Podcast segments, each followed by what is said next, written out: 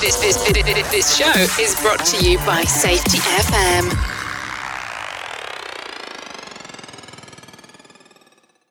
Warning the following podcast contains adult language, adult content, weird and unusual stories that all happen to be true. We didn't start this war on safety, but we're going to fight that safety war and we're going to win it. I am taking a calculated risk, or that is a calculated risk, so I'm okay with it. What exactly are they talking about? Is this actually what these people mean? Is this a really rational way to make a decision? How about if you're in a high risk environment? Is a calculated risk okay? Calculated risk, today on Safety Wars. I recently had someone tell me that something is safe because the person in charge, and I'm using air quotes, is taking a calculated risk. I asked the person who made the decision and got the same response. He made a calculated risk, so everything's okay. I asked, I asked him, What exactly is that? He said, Well, I thought about it, Jim, and I decided that it is unlikely to happen, therefore, we're going to go ahead and do it. I said, Well, what about if it does happen? By the way, I think that this there's a, probably a pretty good chance a, a bad outcome is going to happen. And I said, Well, what if it does happen? Well, it won't happen, so it doesn't matter. I'm sure many of us have had a conversation like this over the years. But let's delve a little bit more into this. You can't talk about taking risks if you don't consider potential hazards or outcomes. In the safety industry, we would call it a hazard matrix table. If you've taken safety accreditation exams, you are very familiar with the hazard matrix tables. And It is slowly creeping into daily paperwork on many at many facilities, and uh, sometimes it's in the job hazard analysis or job safety analysis. It's a ranking of the likelihood of an outcome, likelihood of an adverse event, versus what the consequences are.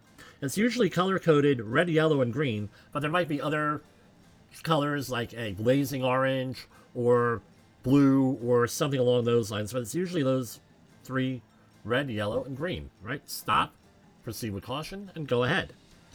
Typically, if something is in the red, you are prohibited from doing it because there's a high likelihood of something happening, and you're either going to have a fatality or catastrophic situation if that adverse event happens. Yellow can be done with certain controls or procedures, and green is that it's a completely safe procedure with the appropriate controls and procedures. So here's the question What are the consequences to the person who is making the decision? Maybe we should ask that question. You especially have to be careful if that person isn't actually doing the work. If something goes wrong, the decision maker will likely not be hurt, physically or emotionally. Likely won't face the music with OSHA or other regulatory situations. A decision maker will likely not be liable for lawsuits, won't likely be criminally liable either. Here's another question Do they have a moral compass? Are they incentivized to finish their job no matter what?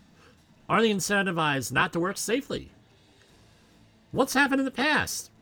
Will they be disciplined and little else? No real consequences? Will they likely just get another job if they have a major catastrophic loss here?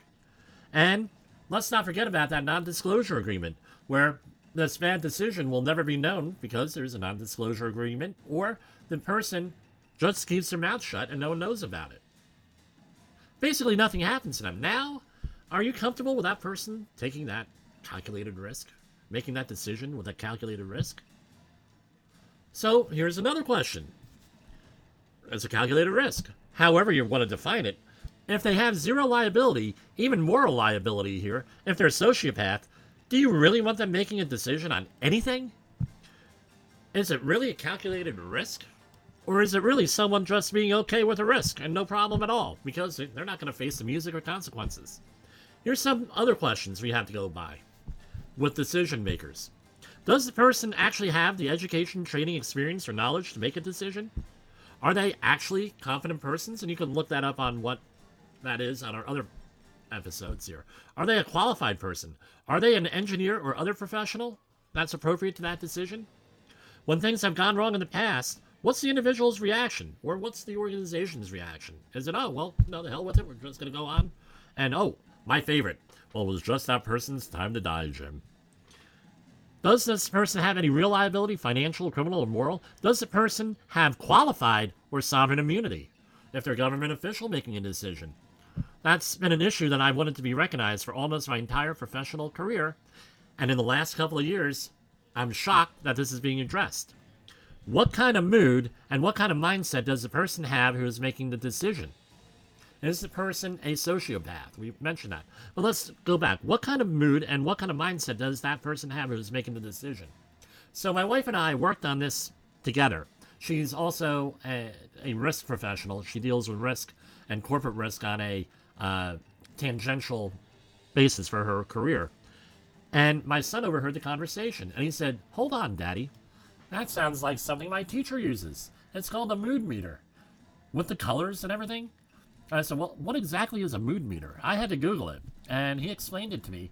He said, Well, we have four different colors a blue zone, green zone, yellow zone, and red zone. And we tell our teachers at the beginning of the day what kind of mood we're in.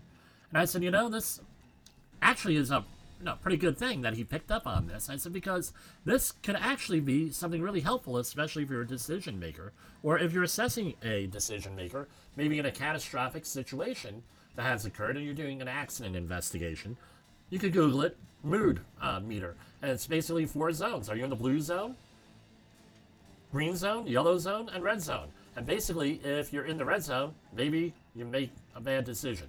That's maybe not the day you want to be a decision maker. Yellow, you have to realize, hey, I'm a little bit on edge, right? And things of that nature. But anyway, I, I thought it was a good thing uh, that I heard from my son.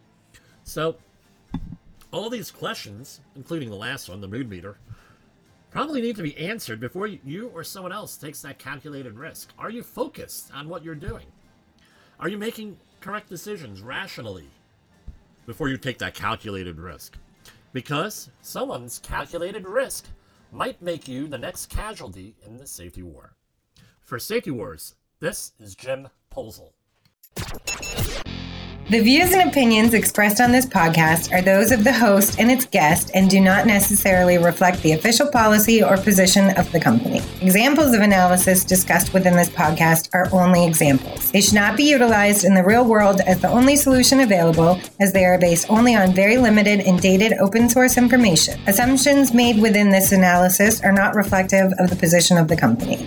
No part of this podcast may be reproduced, stored in a retrieval system, or transmitted in any form or by any means, mechanical, electronic, recording, or otherwise, without prior written permission of the creator of the podcast, Jay Allen.